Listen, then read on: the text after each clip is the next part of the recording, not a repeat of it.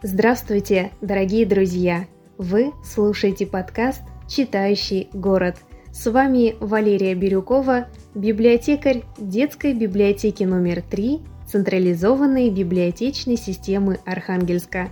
В этом подкасте я расскажу вам о книге Елены Соловьевой «Архангельск. Город у Белого моря» издательство «Настя и Никита», в северном городе Архангельске происходили невероятные события. Здесь построили самый первый в России корабль, который положил начало флоту страны. Здесь впервые была одержана победа над иностранными судами. Отсюда отправились в плавание более 200 научных экспедиций, исследовать Арктику и искать Северный морской путь. Это место где молодой царь Петр впервые увидел море. Как сложилось, что Архангельск стал центром таких важных событий? Чему научился здесь Петр I и какое важное для страны решение принял?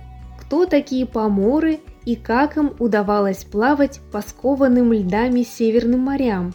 Ответы на эти вопросы читатели узнают из книги «Архангельск. Город у Белого моря». Вся жизнь Архангельска связана с морем. Жители этих мест так и называли себя – поморы. Зима в этих краях длинная и суровая, поэтому на большие урожаи рассчитывать не приходилось. Но поморы не унывали. Море – наше поле, такая у них сложилась поговорка.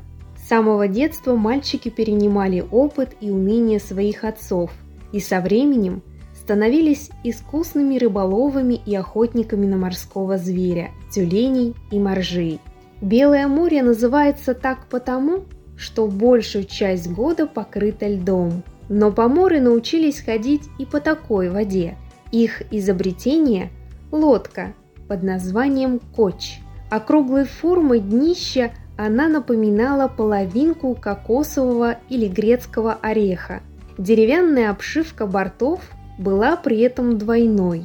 И если во время морского похода такая лодка вдруг оказывалась среди льдов, они не сдавливали ее, а просто выталкивали на поверхность. И благодаря плоскому днищу коч, словно огромные сани, можно было вытащить к открытой воде и плыть дальше.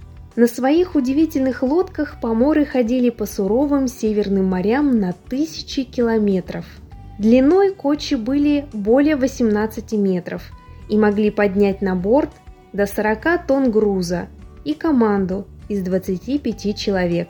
В месте, где река Северная Двина впадает в Белое море, поморы построили монастырь, назвав его в честь архангела Михаила. В 1584 году царь Иван Грозный повелел обнести монастырь крепостными стенами – для защиты северных границ России. Так и появился город.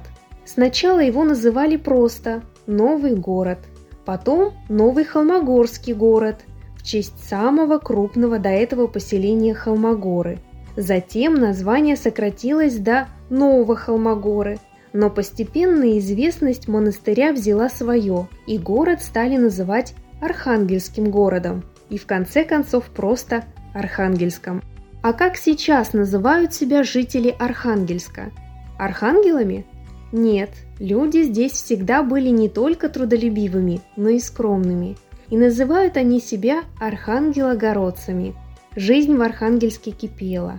Процветала торговля с Новгородом, Москвой и другими городами. К пристани причаливали английские, шведские и норвежские суда с иностранными купцами, заинтересованными в местных товарах. Город быстро разрастался. Появились гостиные дворы, многочисленные склады, жилые усадьбы. Наряду с Москвой Архангельск стал местом, где стремилось поселиться множество иностранцев. Англичане, голландцы, немцы и норвежцы становились, как тогда говорили, архангелитами.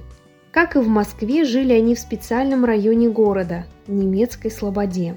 До наших дней сохранились дома того времени, небольшие уютные особняки, будто перенесенные из Европы. Неудивительно, что путешественники называли Архангельск городом с немецкой физиономией. В те времена Россия могла вести торговлю с другими странами только через Белое море. Неудивительно, что именно в Архангельск летом 1693 года приехал молодой царь Петр I. До поездки сюда Петр ходил на кораблях по Плещееву озеру, где специально для него был построен, как тогда говорили, потешный флот, то есть корабли для потехи, для забавы. Но разве можно сравнить озеро с морем? Здесь совсем другой простор и другие ветра. Пришлось всему учиться как будто заново. Царь провел в Архангельске все лето, ходил в море на местных кочах и зарубежных кораблях, расспрашивал поморских и иностранных моряков и купцов. Именно в этом году торговля в Архангельске была как никогда оживленной. В порт пришло из-за границы аж 40 торговых судов. Петр наблюдал за всем, что происходит, и все более убеждался, что намного выгоднее иметь собственные корабли. В Архангельске он окончательно понял то, о чем догадывался еще со времен своей потешной флотилии – если страна хочет быть сильной державой, ей нужен свой сильный флот. Если вас заинтересовала книга «Архангельск. Город у Белого моря» издательства Настя Никита, и вы хотите узнать больше подробностей о северном городе, почитать книгу вы можете в детской библиотеке номер 3.